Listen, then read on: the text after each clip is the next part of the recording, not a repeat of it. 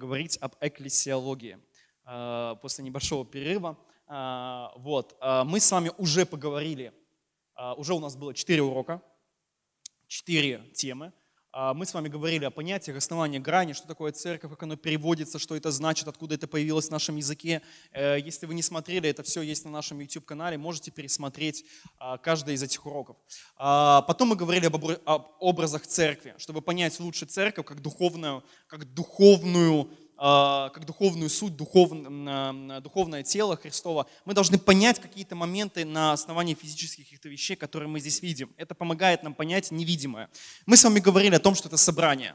И собрание, которое наделено властью, если вы помните. То есть Бог призывает людей в свое общество и дает им определенную власть. Если вы помните, я, эм, э, мы, мы с вами говорили о том, что вот это слово «экклесия» — это именно собрание людей, наделенное властью в светском понимании – Тогда оно использовалось в первом веке. То есть это было собрание, которое решало в городе дела. Ну, скажем, парламент или там дума, ну, очень, очень грубо говоря. Вот. И Христос, как бы называя нас собрание Экклесии, говорит, что вы особое общество, у которого есть особые права и особые обязанности, и особая власть есть. Далее мы рассуждали о теле Христовом. Мы здесь говорили о том, что у каждого из нас есть своя функция в этом образе. Библия говорит, что у каждого есть своя функция, и наша с вами ответственность найти эту функцию, понять ее, войти в это призвание, мы еще рассуждаем, да, или то есть дело, которое предназначил тебе Бог делать, и исполнять его, и расти в нем. Потом мы говорили о храме. А, также Библия говорит, что церковь – это храм. И говорили о двух уровнях храма. Первый – это вот такой общий храм, где каждый мы являемся как бы кирпичиком в этом храме, составляем это одно храма. Здесь мы должны иметь единство, здесь мы должны а, разделять учение одно, молиться вместе, проводить время вместе. И также говорили, что по отдельности каждого из нас тело, оно также является храмом. А это означает, что в тебе живет Дух Святой. В тебе. Это не просто он как-то там, знаете, ну такое, такое образное выражение. Нет, Библия прямиком говорит, что Дух Святой в вас – Христос в вас, то есть в нас живет Дух Святой.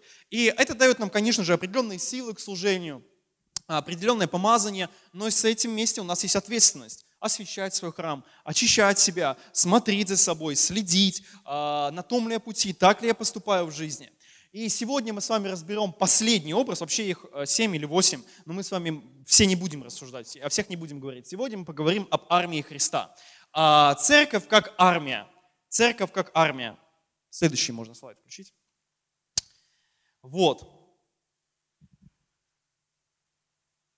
Церковь как армия. Ефесянам 6 глава с 10 стиха. Ефесянам 6.10. Вы знаете, когда я изучал эту тему, я удивился, насколько много военной терминологии в Писании и насколько много воевал Израиль, и насколько много вот этой терминологии даже в Новом Завете, которую употребляют и апостолы, для описания церкви и христианина.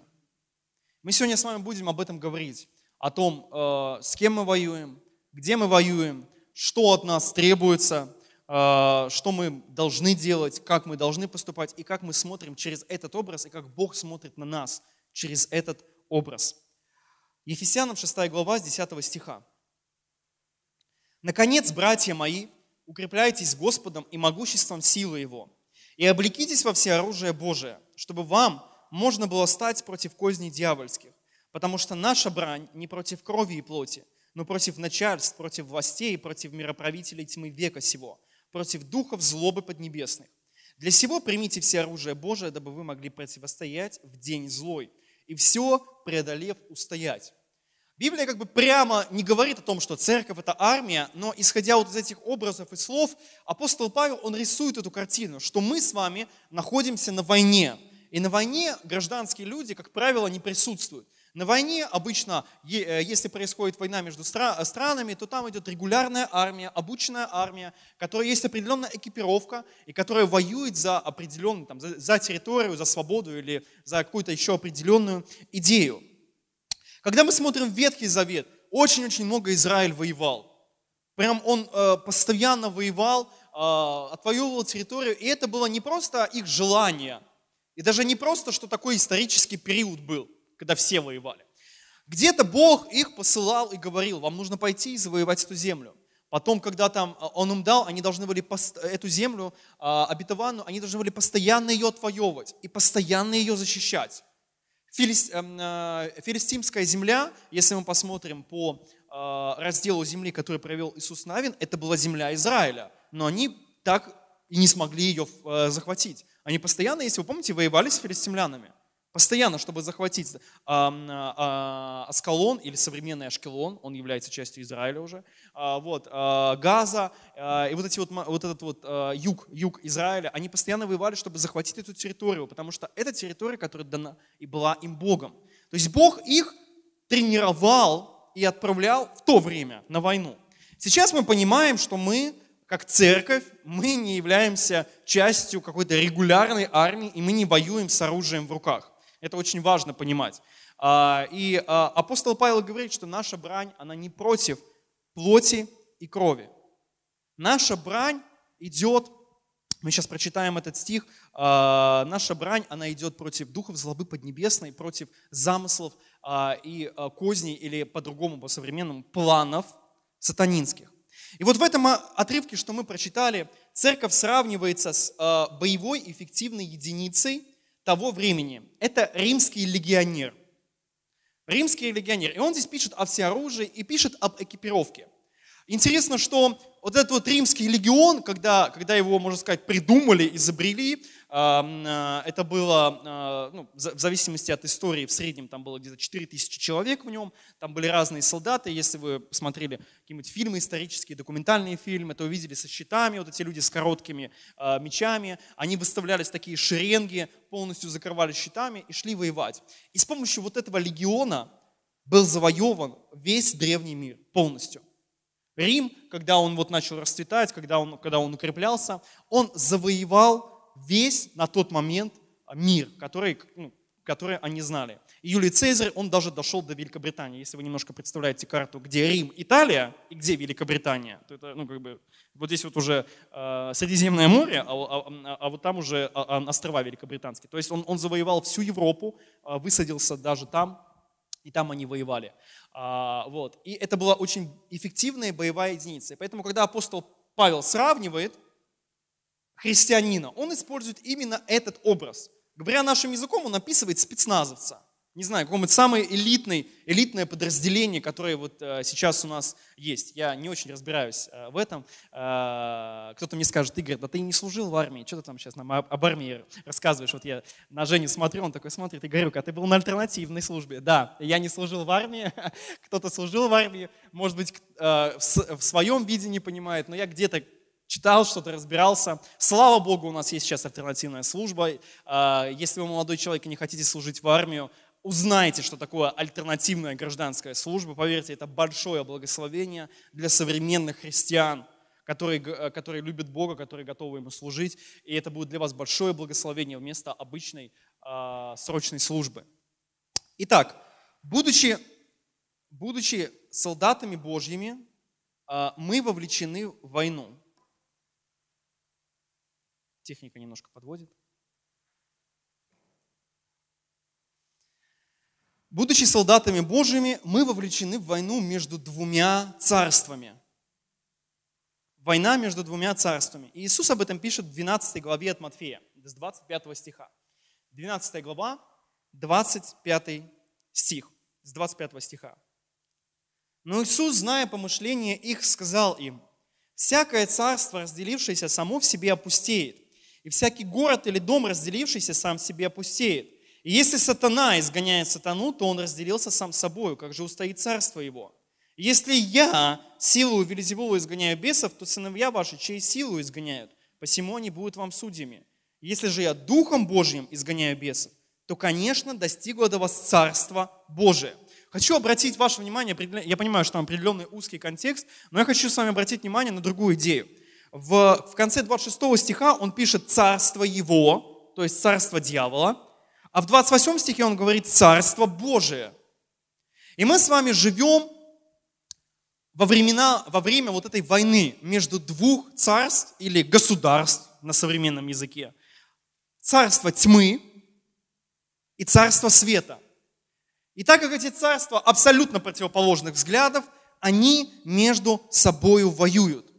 И когда ты и я, и мы как-то с вами об этом рассуждали, перешли из царства тьмы, где мы были противниками Богу, и Библия об этом говорит, что вы были отчуждены от правды Божией, вы были противниками Богу, вы делали то, что Он ненавидит, вы грешили, и вам это нравилось. Однажды свет Евангелия пришел в твое сердце, и ты перешел из царства тьмы, ты был сыном тьмы, сыном тьмы, в царство света, где совершенно другой порядок, где совершенно другое правление, где мы с вами сегодня обсуждали, где царит любовь, где царит радость, где отношения семьи, где у тебя есть отец, где Бог защищает тебя. Но тем не менее, ты не вошел в состояние такого, знаете, покоя в плане, когда нет войны, в состояние мира. Ты все равно остаешься в, э, в состоянии войны. И это очень важно знать. Потому что человек, когда э, находится государство в состоянии мира, люди обеспокоены об, об определенных вещах, устройство быта, э, зарабатыванием денег. Но когда есть война, тогда люди себя совершенно по-другому э, ощущают. И мысли у них совершенно по-другому э, идут, и, и э, люди думают о совершенно другом. Итак, мы находимся на территории Царства Света, как церковь, как Иисуса Христа, воюем с территорией Царства Тьмы. Какое же наше оружие и где же мы сражаемся? Второе послание Коринфянам, 10 глава, с 3 стиха. Второе послание Коринфянам, 10 глава, с 3 стиха. «Ибо мы, ходя во плоти, не по плоти воинствуем. Современным языком, ходя в теле, мы не сражаемся с телом другим, с человеком, которого мы видим.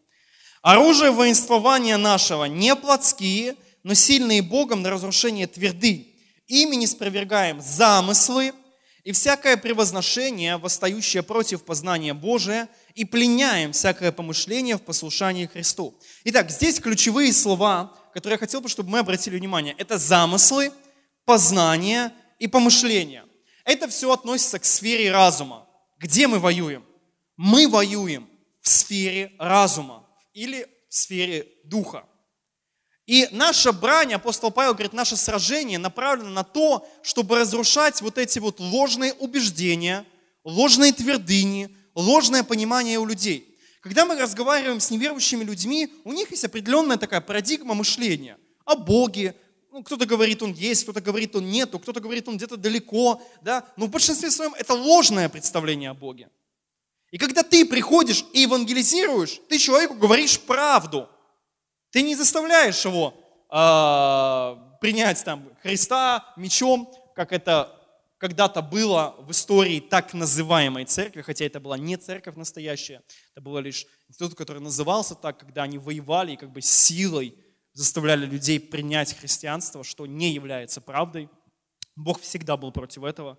И когда ты приходишь, ты человеку пытаешься вот эти вот твердыни, твердыни – это крепость. Крепости, которые построил, замки, которые построил враг, в голове этого человека ты пытаешься пробиться. И иногда, вы знаете, что это очень сложно сделать. Иногда у человека такая каша в голове, такие представления, что ты не, не знаешь, как к нему подойти, что ему вообще сказать, как ему говорить о Христе. И апостол Павел именно об этом пишет, что мы сражаемся за разум. Разум – это ворота в сознание человека, ворота в его духовный мир. И именно так мы э, воюем и сражаемся, чтобы вот эти ложные замыслы – которые есть у людей, они были разрушены. Чтобы мы пленили эти замыслы и э, в послушание Христу. Вы знаете, интересно то, что тот, кто кого разоружил, то есть обезоружил, тот и победил. И здесь война идет не только с нашей стороны, но и со стороны врага. Также и дьявол, он пытается свои твердыни э, э, построить в твоем разуме. И тоже он это делает через замыслы и через мысли. Например, какая-то мысль вот тебе назойливо идет, ну кто я такой? Ну кто я такой? Ну я же вот ничего не могу. Ну что я могу для Царствия Божия сделать? Вообще, может ли меня Бог использовать? Это мысли дьявола. Иисус говорит, и Бог говорит тебе, что ты можешь. Я умер за тебя. Ты, ты, ты победил. Я тебе дал победу. Я тебе дал призвание. Я тебе дал цель. Иди. Но дьявол атакует тебя мыслями. Или же другая мысль, одна из самых популярных, к сожалению, в церквях. Меня никто не любит. Меня никто не любит. Вот прихожу в церковь, но никто меня не любит. Ну вот, вот, вот как-то вот, вот не улыбаются мне, да, меня никто не любит. И дьявол такой, да, тебя никто не любит. А знаете что? А там нет любви в этой церкви, да? Вообще вот эта вот фраза «нет любви в церкви», она, конечно, забавная, если честно. вот. Э, э, в том плане, что если ты ее приносишь, то она здесь будет. Если ее ты не принес, ну откуда ей здесь взяться? Ну, ну откуда? Вот. Мы иногда думаем, знаете, Библия говорит о том, чтобы мы любили. Но очень мало говорит о том, чтобы меня любили. Не замечали? Читаешь Писание, везде говорят, любите врагов ваших, да, там, принимайте, прощайте, благословляйте. Но мало где вообще написано, если написано, э, вас должны любить, да, послание от Игоря, вас должны любить, вас должны уважать, вас должны почитать, вам должны улыбаться, вас должны быть всегда рады видеть, вам должны быть все дороги открыты в церкви. И пастор должен выбегать тебе, стелить красную дорожку, когда ты пришел, здороваться с тобой говорить, я так рад тебя видеть, именно тебя не хватало в нашей церкви. Вот. Хорошо бы было бы, да? Вот. Но об этом не написано. Написано, что ты должен любить. Именно должен. Не, не пожелание. Ну, знаете, было бы хорошо, если бы ты любил. Ты должен. Должен найти свое место. Ты должен найти свое призвание. И вот эта вся война, если мы поймем ее, она и меня в мыслях. Эта вся война у тебя, она каждый день в твоих мыслях. Когда у тебя есть выбор, что-то сделать или не сделать. Когда у тебя случилась какая-то сложная ситуация, и тут же мысли твои поступают. Твоя, твоя же плоть с тобой воюет, о чем апостол э, э, Павел очень много говорил, что вот эти мысли, они то осуждают, то оправдывают. И постоянно вот эти вот мысли, и ты, и ты находишься в состоянии войны. И твое оружие – это Слово Божие. Если вы помните, как Иисус отражал атаки, Он говорил «написано».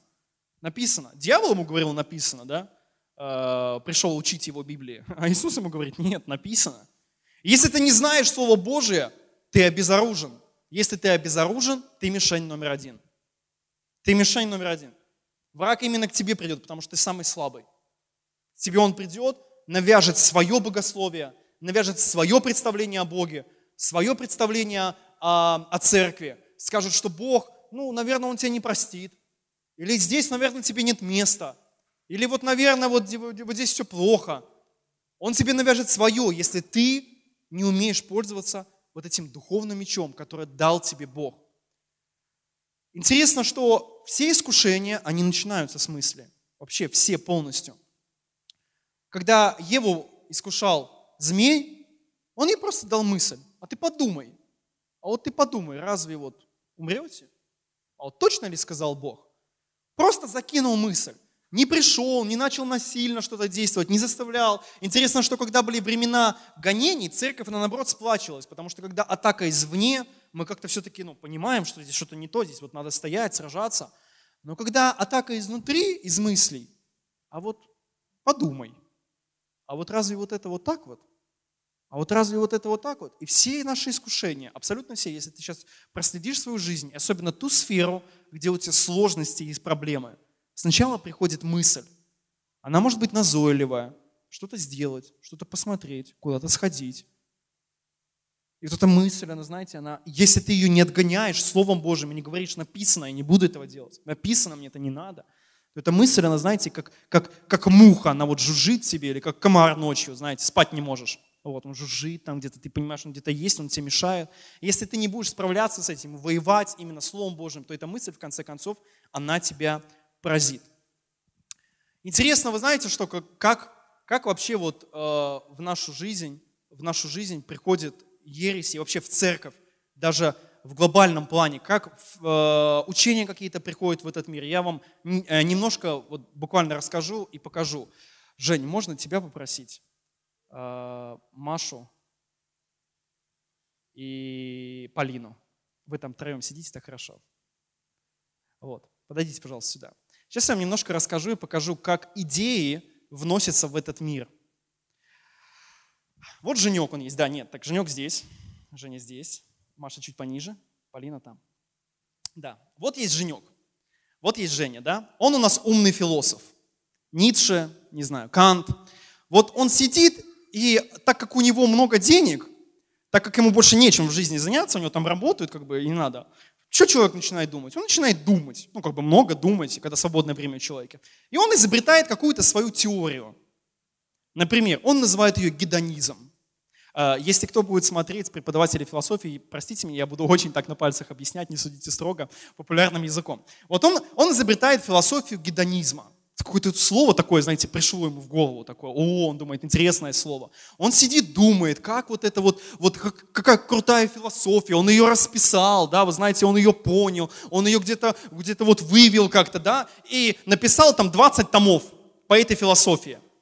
Есть у нас Полина. Полина, так, вот на Полину у нас есть, да. Полина у нас просто вот, вот человек, который живет в этом мире, работает там, что-то делает, да, вот как бы вот, вот, вот существует в этом мире. И когда ей достается в руки вот, вот труды вот этого человека, она смотрит, и там вроде бы русскими словами, но ничего не понятно. Читали когда-нибудь такие книги? Вот ты вроде читаешь, вот русскими словами, но ничего не понятно. Но ничего не понятно. И она вообще не догоняет, что это за, что это за гедонизм и как вообще это делать. Но вот как вот этому человеку, философу умному, донести свои идеи, и очень часто э, в большинстве, в подавляющем большинстве своих случаев, вот эти идеи, которые были у философов, они были не их. Это было влияние духовного мира. И вот как ему донести вот до этой вот Полины то, что и надо вот так вот мыслить, как он мыслит. Здесь у нас выступают умные люди. И это у нас Маша. Маша у нас писатель, или Маша у нас СМИ, Маша у нас снимает, пишет книги, снимает фильмы. Она такая умная, она разбирается. Она, конечно, не такая умная, как Женя, потому что там совсем далеко можно уйти. Но она молодец, она образованная. И она читает и пишет, и, и, и читает у нее гедонизм, интересно, да, я разберусь. Начинает разбираться и понимает, что гедонизм это учение, где э, удовольствие ставится в центр всего. Бери от жизни все, слышали, да? И вот Маша сидит, говорит, классная идея, надо ее распространить. Что она начинает делать? Она начинает писать книги, фильмы и пишет слоган «Бери от жизни все». Полина читает этот слоган и говорит «Класс». Вот гедонизм я уже не догоняю. Да, я уже не догоняю гедонизм, но вот «Бери от жизни все» это мне нравится, это я люблю. Или она прочитала книгу какую-то, да, где вот эти вот идеи прям навязываются, прям навязываются. А, и, и, и этот человек, он распространяет эти идеи примерно вот так вот враг и Бог, кстати, мы сейчас будем об этом говорить, действует. Он берет людей, дает им свои идеи, потом берет других людей, которые будут распространять эти идеи уже на массы и влиять на них. Например, были идеи э, Ницше. Ницше, известный немецкий философ Ницше. Он сказал, есть такое понятие, как сверхчеловек. Слышали о таком, да? Ты думаешь, что за сверхчеловек? Ну, вот, как, вот как-то, может быть, на слуху есть, там по-немецки, да, особенно Übermenschen, там вот где-то вот он, вот он есть этот сверхчеловек. И он еще также сказал, Бога нет. Он вообще переосмыслил всю категорию того времени. Тогда люди верили в Бога больше, чем в себя. Но он говорит, нет, ребята, вы думаете неправильно. И эту идею потом он даже умирает. Приходит Гитлер, может садиться, приходит, приходит Гитлер к власти. Не-не, ты, вы, вы, вы здесь, вы здесь, вы здесь еще обсуждаем. Приходит Гитлер к власти, и мы с вами, помните, говорили о таком Йозефе Геббельсе? Человек уникальный, уникальный, умный. Он говорит, крутая идея. Сверхчеловек – это значит, что мы можем достичь вот образа такого крутого, что мы будем самыми крутыми здесь на Земле. Но нужно как-то адаптировать под, под нас, под немцев. Придумывают арийскую расу, голубые глаза, светлые волосы, там, высокие люди. И начинают распространять эту идею. И также идея «Бог умер», «Бог умер», да? Бога нет, Бог умер. И эти идеи она распространяет в массы, в массы. И уже до обычных людей, до солдат обычных, спасибо, можете присаживаться, до обычных людей, солдат, которые, знаете, вот я думал об этом очень много, как в Германии, в лютеранской стране, глубоко верующей стране, обычные ребята шли, убивали без зазрения совести. Потому что из духовного мира пришла вот эта идея и через умных людей она распространилась. И народ обычный принял. Вы знаете, точно так же, это мы говорим о светском мире, ровно так же происходит в нашем духовном мире, в церковном мире.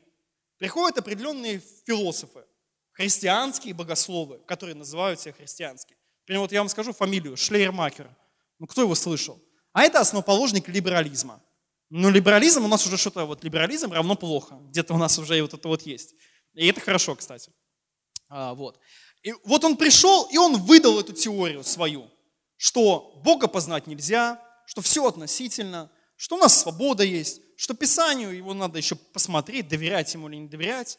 Приходят после него люди, которые учились в учебных заведениях со степенью там, бакалавра, богословия. И они, вот если они там не правы, вот если вот эти вот люди, которые занимаются вот этим серьезно, это, кстати, к вопросу о том, о том зачем учиться христианам. Вот если вот эти вот люди, они не правы, они не понимают, что это заблуждение, что это исходит из мира дьявола, они начинают распространять это учение, то уже потом церквям нереально сложно справиться с проблемой, потому что идея уже запущена. Так же самое поступает Бог, когда Он берет Лютера, Мартина Лютера, и дает ему идею. Праведник верою жив будет. Ну и что? Вот же был один Лютер и понимал ее.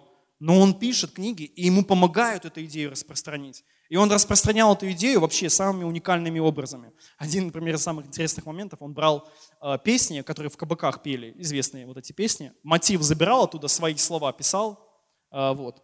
Э, это, и как бы, ну, и так проповедовал вот это вот Евангелие. То же самое, чтобы в современном мире сейчас бы взяли песню э, «Рюмка водки на столе», мотив этой песни, положили христианский текст и, и говорили, да. Как бы, но в то время это работало. Я не говорю, что сейчас так надо делать. вот. То выйдут сегодня новые песни, новые стихи. вот. Потом скажут, церкви научили. вот. А, но он так делал, и тогда это работало. И он распространял свои идеи.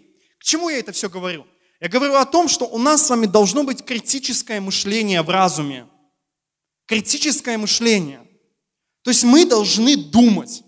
И это прям очень важно. Не просто всю информацию воспринимать. Даже что мы здесь говорим, что я здесь говорю. Не надо все воспринимать. Ты должен думать, анализировать. Так ли это? Когда апостол Павел пришел в определенную церковь, помните, они с тщательностью разбирали, так ли это, когда он им о Христе говорил. И вот это вот критическое мышление – Дьявол делает все, чтобы его у нас не было. Не думай, действуй, не думай, быстрее. Знаете, как работает современная реклама? Акция, бегом, покупай, не думай. Минус 40%.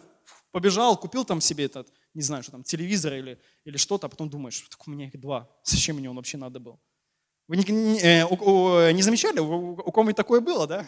Когда ты такой думаешь, вот что-то нужно, вот прям тебя думай, не думай, покупай, иди быстрее, делай, делай. И ты такой, опа, пошел, сделал, а потом думаешь, а зачем оно мне надо? Так построена современная реклама. И так приходит в жизнь человека обольщение, когда он в разуме своем не ставит барьеры, когда его, э, его разум не наполняется Словом Божьим. Дьявол говорит, не думай, не думай, не думай, делай, смотри, услышал, особенно сейчас, век информации, век Ютуба, можно найти вообще любое учение. Вот любое. Вот заходишь, и там что хочешь будет в этих ваших интернетах. Вот. Что хочешь, там будет. И люди, знаете, вот понахватаются, понасмотрятся, потом какие-то слова там тебе выдают, там, плоская земля, иллюминаты, масонский заговор. Ты вообще думаешь, ты вообще где это взял, парень? Библию почитай, Библию почитай. И вот здесь очень важно иметь с вами критическое мышление. Вообще было бы интересно поговорить о вере, о критическом мышлении, где они пересекаются, где они разнятся. Но это с вами э, не сегодняшняя э, тема разговора. Но тем не менее, и у нас с вами должно быть реальное критическое мышление. Я верю, что Бог не боится вопросов. Я задаю вопросы Богу. Я верю, что Он не боится вопросов. Мы доверяем Богу, мы Его любим, мы э, то, что в Слове Божьем написано, мы исполняем, мы в это верим, это да и аминь. Но когда у тебя какие-то вопросы в вере или еще что-то, я верю, что Бог не боится вопросов. Ложь боится вопросов, потому что если ложь э, начать раскручивать, ты поймешь, что это ложь. Но Бог, Он не боится вопросов.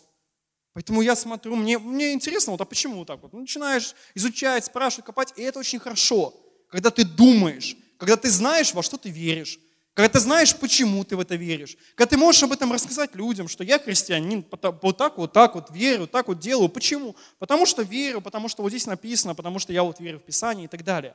Ложь же боится вопросов, потому что ложь, она выявляется, когда человек начинает искать и смотреть. Э, с тем же самым мусульманством, вот этот вот автор Марк Габриэль, как, как он пришел к христианству?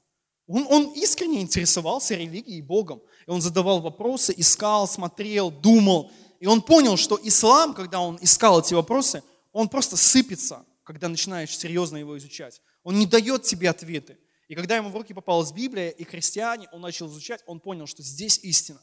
И что Библия не боится вопросов. И он начал изучать, смотреть и так далее. Бог, он не боится вопросов. Знаете, это вот как а, я вот сейчас ездил в Москву, до, до поездки машину покупал.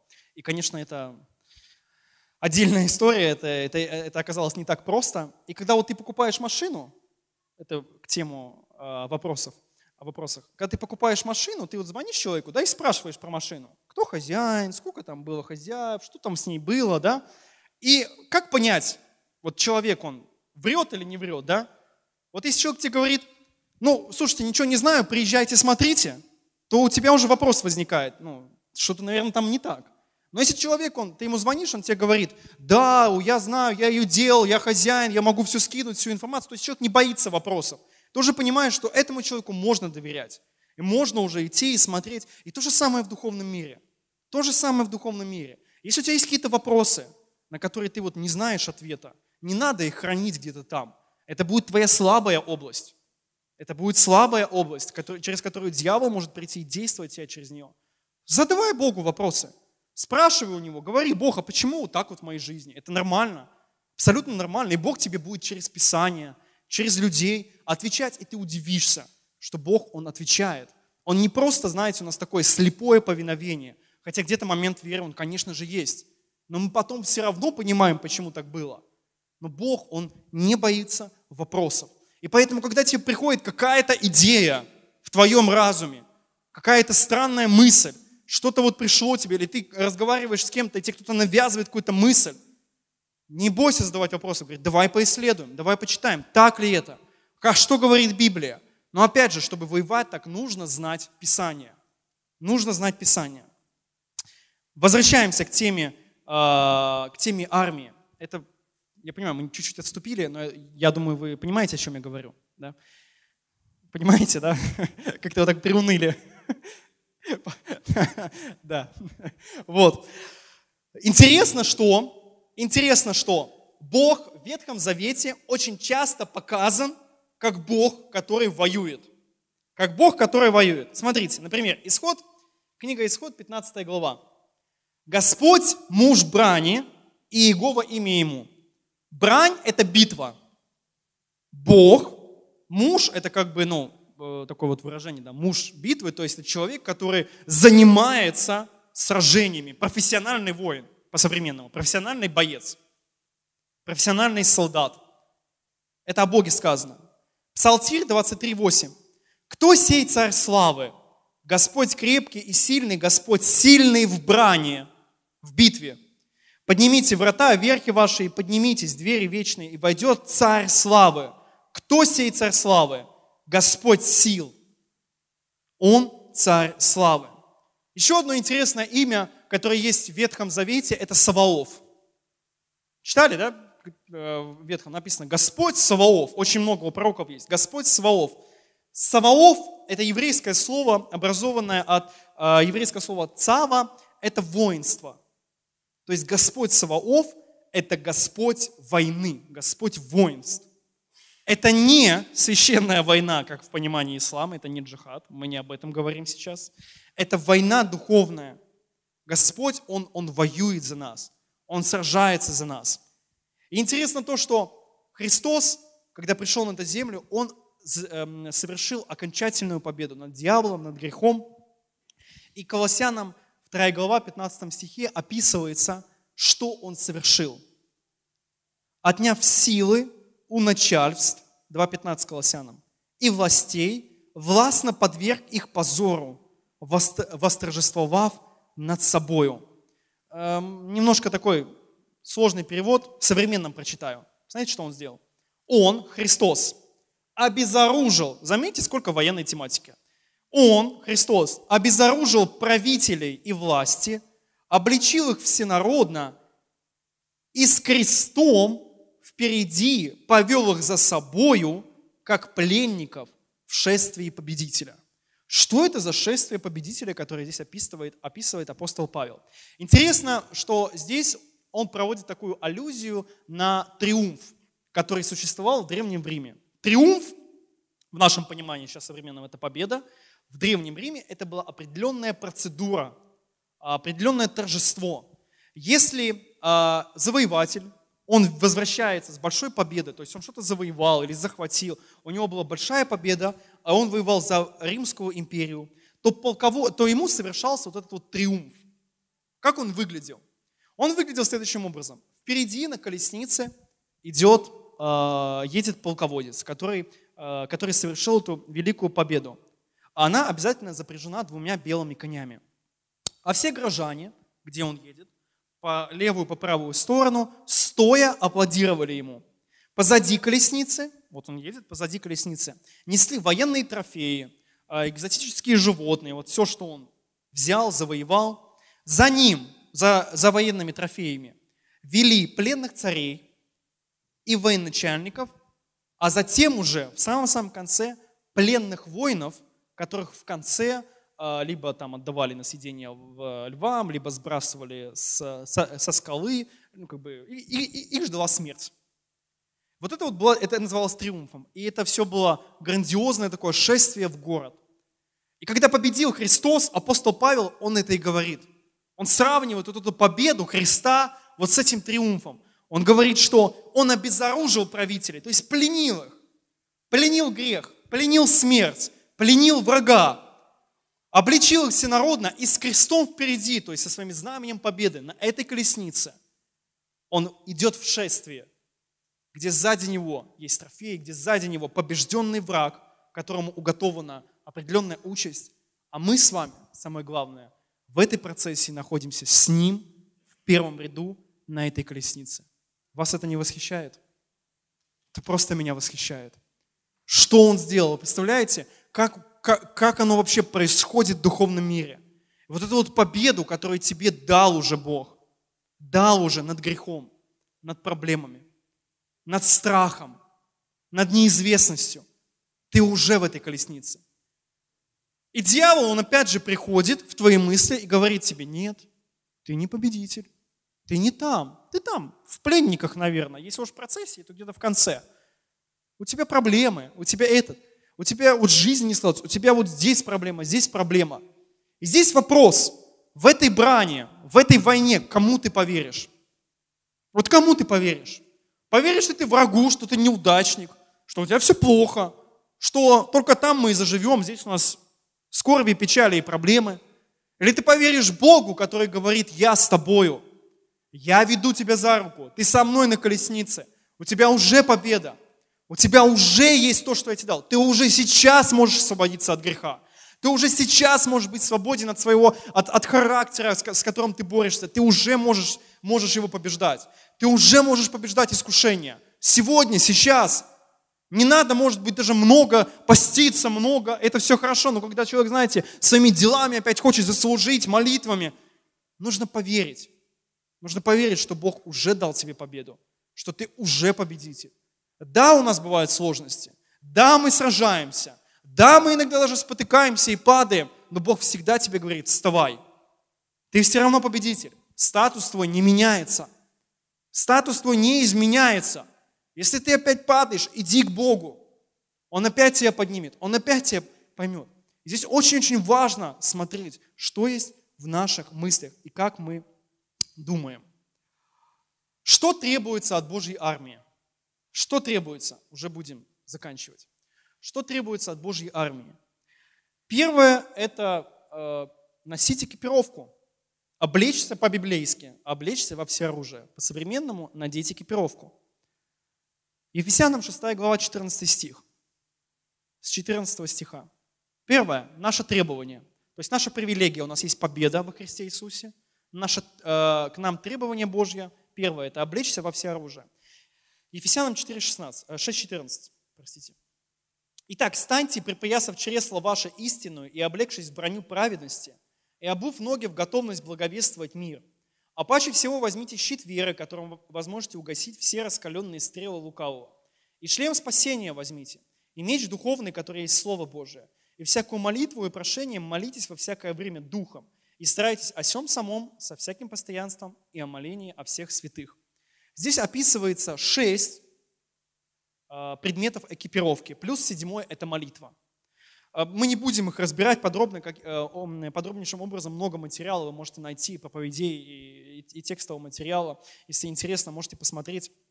Интересно, что здесь только две вещи описаны для нападения. Это меч духовный и это молитва, где мы сражаемся с вами. Меч духовный, чтение Слова Божьего, изучение его и наша молитва с постоянством, которую мы совершаем. Если ты не молишься, ты обезоружен. Если ты не читаешь Слово Божье, ты мишень для врага. Ты не сможешь защищаться, ты, ты не сможешь наступать. Интересно, что экипировка вот эта вот, она описывает защиту человека полностью с ног до головы, кроме одного места – спина. Это означает, что, есть, что у нас нет пути назад. Если мы побежим, все кончится плохо. Если мы вернемся обратно в мир, если мы будем отступать, то все кончится печально. И с другой стороны, это говорит о том, что спину нам прикроет напарник. Что у нас есть люди, и должны быть, которые нам помогают, с которыми мы общаемся, где мы не просто закрыты в своих проблемах и вот киснем, вянем там. И именно там рассадник всех э, духовных микробов и бактерий, когда ты один в своих мыслях, когда тебе некому сказать, когда тебе не с кем поговорить. Но Библия говорит о том, что у нас есть отношения между собой, где мы можем открываться друг перед другом, можем приходить с своими проблемами. И мы знаем, что нас не осудят, что нас примут, что нас поймут, нам подскажут выход из определенных ситуаций. Еще одно требование, которое э, говорит Писание, это дисциплина. Армия, она отличается дисциплиной, э, особой дисциплиной, которой, наверное, э, нигде больше нету. Определенное время подъема, определенное время э, расписания определенное, обязанности расписаны, все. интересно, что Библия нам также самое говорит о том, чтобы мы с постоянством молились. Будьте молитвы, да, постоянны. Это наше постоянство. Первое послание к Тимофею 4.13. «Доколе не приду, занимайся чтением, наставлением и учением». Чтение, наставление и учение. Вот Павел говорит, я ушел, но я не приду, занимайся этим. Будь в этом постоянном. Другое место к Тимофею. Упражняйся в благочестии. Упражняйся в нем. То есть тренируй себя. Будь в этом постоянный. Еще одно место тоже к Тимофею, опять же, много военной тематики у апостола Павла к Тимофею. Итак, переноси страдания, как добрый воин Иисуса Христа. Это терпение, которое также требуется от нас. Когда люди находятся на войне, в окопах, там есть определенные неудобства. Как и у нас с вами есть определенные неудобства в жизни. Вы когда-нибудь замечали, что твои христианские взгляды, они порой тебе очень неудобны в жизни? Вот здесь как бы было бы неплохо, ну, ну не соврать, конечно, но приврать Замечали, нет? Ну, вот неудобно, если скажу, ну вот что-то здесь вот потеряю, лишусь вот этого. Вот пойду вот, ну. Или вот здесь вот, ну вот как бы вот, вот мне неудобно сказать, что я христианин. Я же нарушу как бы вот единство в коллективе. Вот все идут там, и я иду с ними. И очень часто в нашей жизни такое вот бывает, что наши христианские взгляды, они крайне неудобны, чтобы жить в этом мире. Но это факт. Но неудобно. Если все собираются еду распивать, распивать спиртные напитки. Один, два. Батарейки садятся. Микрофон другой здесь.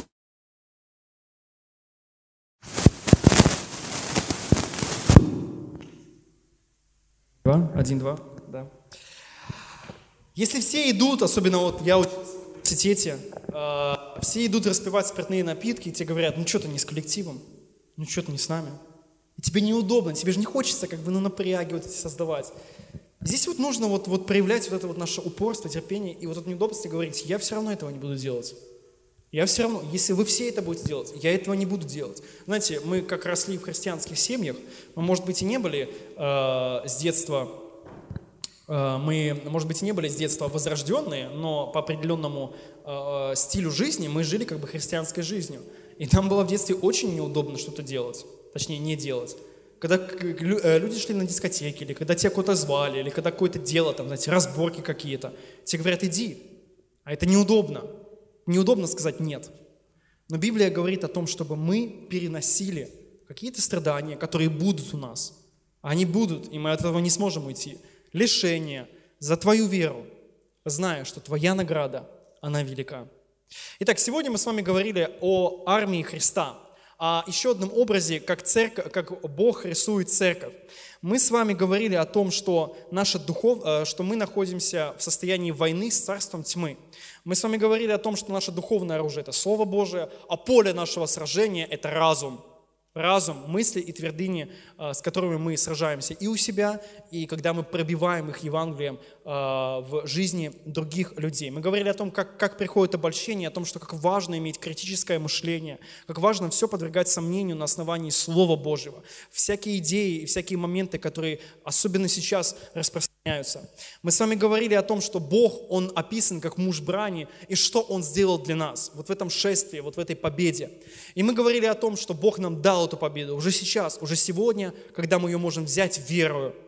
Мы говорили о том, что это наша привилегия, а наша обязанность, которая дана нам, это облечься во все оружие, смотреть, читать, изучать Писание, благовествовать, вот эти все моменты, которые здесь сказаны, молиться, что у нас должна быть военная дисциплина, ну, как бы, грубо говоря, военная дисциплина, когда мы читаем, когда мы служим с постоянством, это постоянство формирует нашу жизнь. И говорили о том, что у нас могут быть скорби и трудности, и мы их должны, как добрый воин, переносить, э, взирая на конец жизни, о том, что там нам приготовил Отец отдых, где мы будем отдыхать, наслаждаться и трудиться вместе с Ним.